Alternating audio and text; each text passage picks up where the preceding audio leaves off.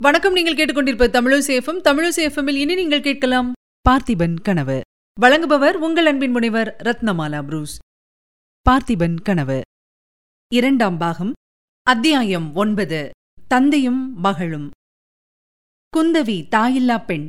அவளுடைய அன்னையும் பாண்டிய ராஜகுமாரியும் நரசிம்மவர்மரின் பட்ட மகிழ்ச்சியுமான வானமாதேவி குந்தவி ஏழு வயது குழந்தையாய் இருந்தபோதே ஸ்வர்க்கம் அடைந்தாள் இந்த துக்கத்தை அவள் அதிகமாக அறியாத வண்ணம் சில காலம் சிவகாமி அம்மை அவளை செல்லமாய் வளர்த்து வந்தாள்.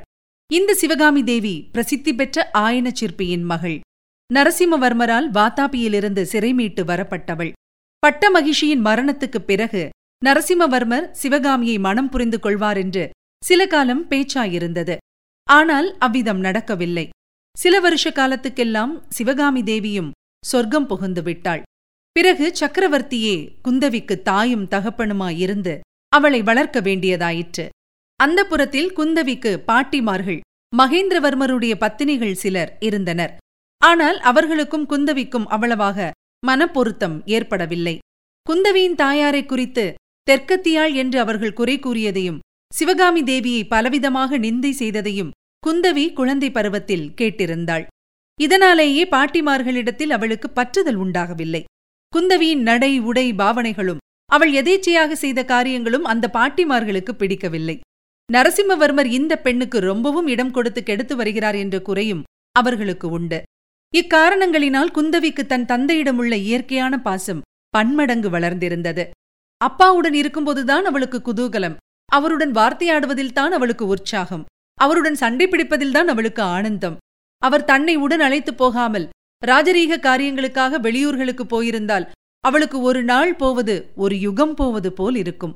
சக்கரவர்த்திக்கோ என்றால் அவருடைய பிராணனே குந்தவியாக உருக்கொண்டு வெளியில் நடமாடுகிறது என்று கருதும்படி இருந்தது. அவருடைய விசால இருதயமானது ஓரானொரு காரணத்தினால் பல ஆண்டு காலம் வறண்டு பசையற்று பாலைவனமாயிருந்தது. அப்படிப்பட்ட இருதயத்தில் குந்தவியின் காரணமாக மீண்டும் அன்பு தளிர்த்து ஆனந்தம் பொங்கத் தொடங்கியது. குந்தவியின் ஒவ்வொரு சொல்லும் செயலும் நோக்கும் சமிக்ஞையும் சக்கரவர்த்திக்கு புலகாங்கிதம் உண்டாக்கின. தந்தையின் வரவை எதிர்நோக்கி குந்தவி தேவி அரண்மனை உப்பரிகையின் நிலா மாடத்தில் உட்கார்ந்திருந்தாள்.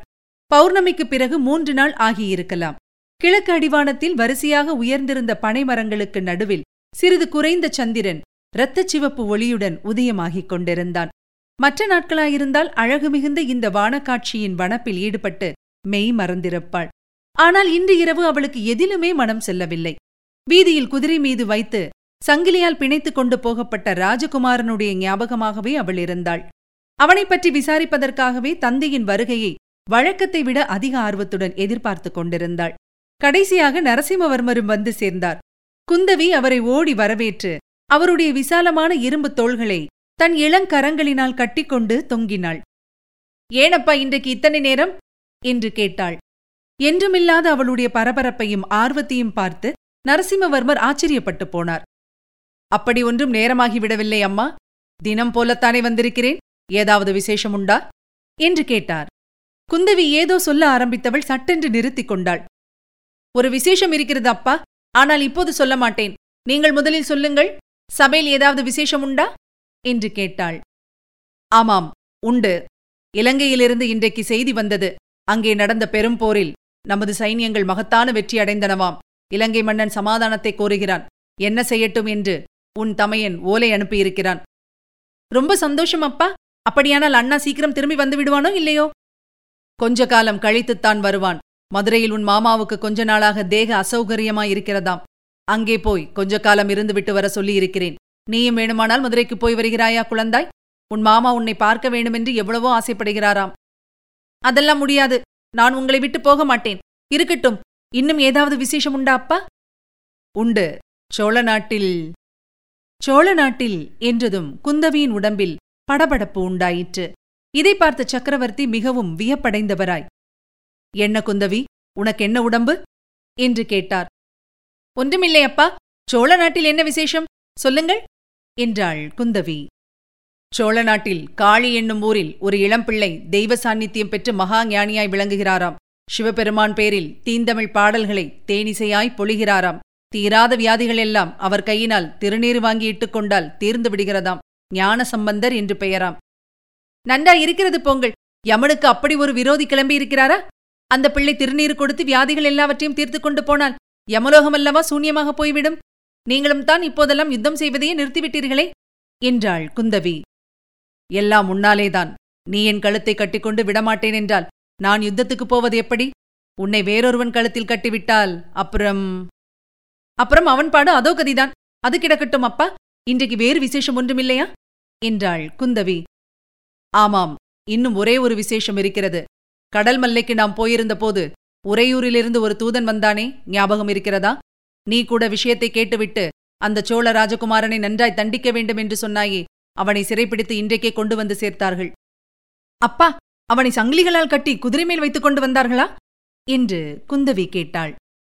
ஆமாம் உனக்கு எப்படி தெரிந்தது? என்றார் சக்கரவர்த்தி. மத்தியானம் கோயிலுக்கு போய்க் கொண்டிருந்த போது வீதியில் பார்த்தேன். குந்தவியிடம் வழக்கமில்லாத படபடப்பு அன்று ஏற்பட்டிருந்ததன் காரணத்தை நரசிம்மவர்மர் அப்போது அறிந்து கொண்டார்.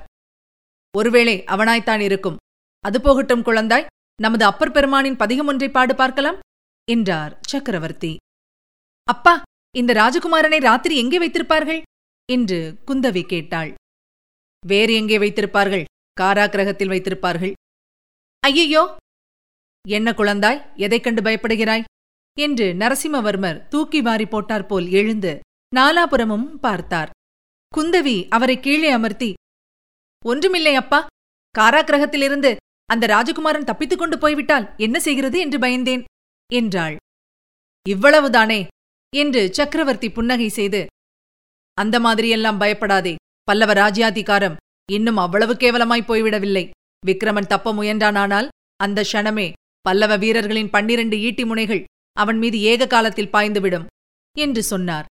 இந்த கடூரமான வார்த்தைகளைக் கேட்டு குந்தவியின் உடம்பு இன்னும் அதிகமாக பதறிற்று. அப்பா நான் ஒன்று சொல்கிறேன் கேட்கிறீர்களா? என்றாள் குந்தவி. நான் கேட்காவிட்டால் நீ என்னை விடத்தான் போகிறாயா? என்றார் சக்கரவர்த்தி. அந்த ராஜகுமாரனுடைய முகத்தை பார்த்தால் அப்படி ஒன்றும் பொல்லாதவனாக தோன்றவில்லை அப்பா. யாரோ துஷ்ட மனிதர்கள் அவனுக்கு துர்போதனை செய்து இப்படி அவனை உங்களுக்கு விரோதமாய் கிளப்பிவிட்டிருக்க வேண்டும். நீ சொல்லுவது ரொம்ப வாஸ்தவம். நான் கூட அவ்வாறுதான் கேள்விப்பட்டேன். யாரோ ஒரு சிவனடியார் அடிக்கடி இந்த விக்கிரமனையும் அவனுடைய தாயாரையும் போய் பார்ப்பதுண்டாம். அந்த வேஷதாரிதான் விக்கிரமனை இப்படி கெடுத்திருக்க வேண்டும் என்று தகவல் கிடைத்திருக்கிறது. பார்த்தீர்களா? நான் எண்ணியது சரியாய் போயிட்டே உறையூரில் என்னதான் நடந்ததாம்? பெரிய சண்டை நடந்ததோ? ரொம்ப பேர் செத்துப்போனார்களோ பெரிய சண்டையும் இல்லை சின்ன சண்டையும் இல்லை.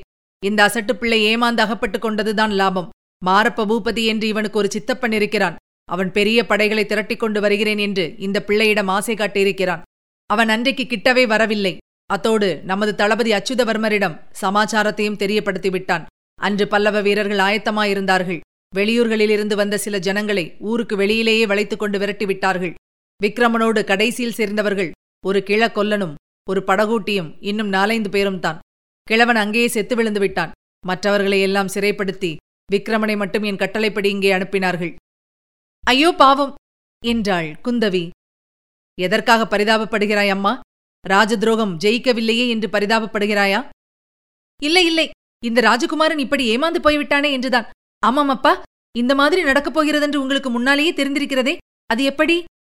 என்னிடம்தான் மந்திர சக்தி இருக்கிறது என்று உனக்கு தெரியுமே. ஆமாம் அப்பர் பெருமானின் பதிகம் பாடப் போகிறாயா இல்லையா?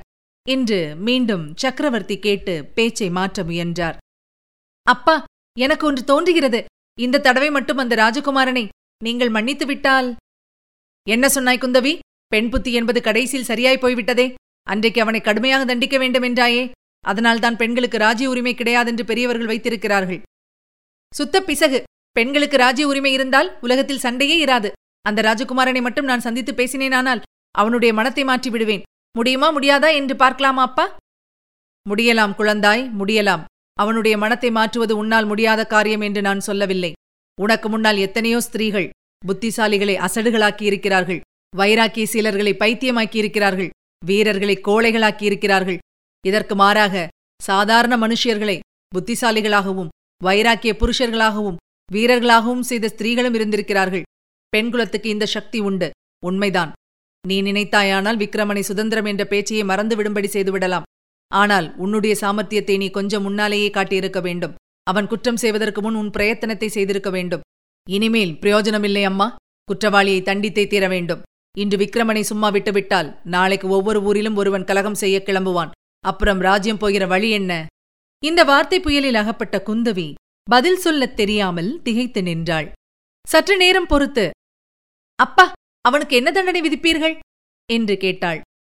இப்போது சொல்ல முடியாது குந்தவி.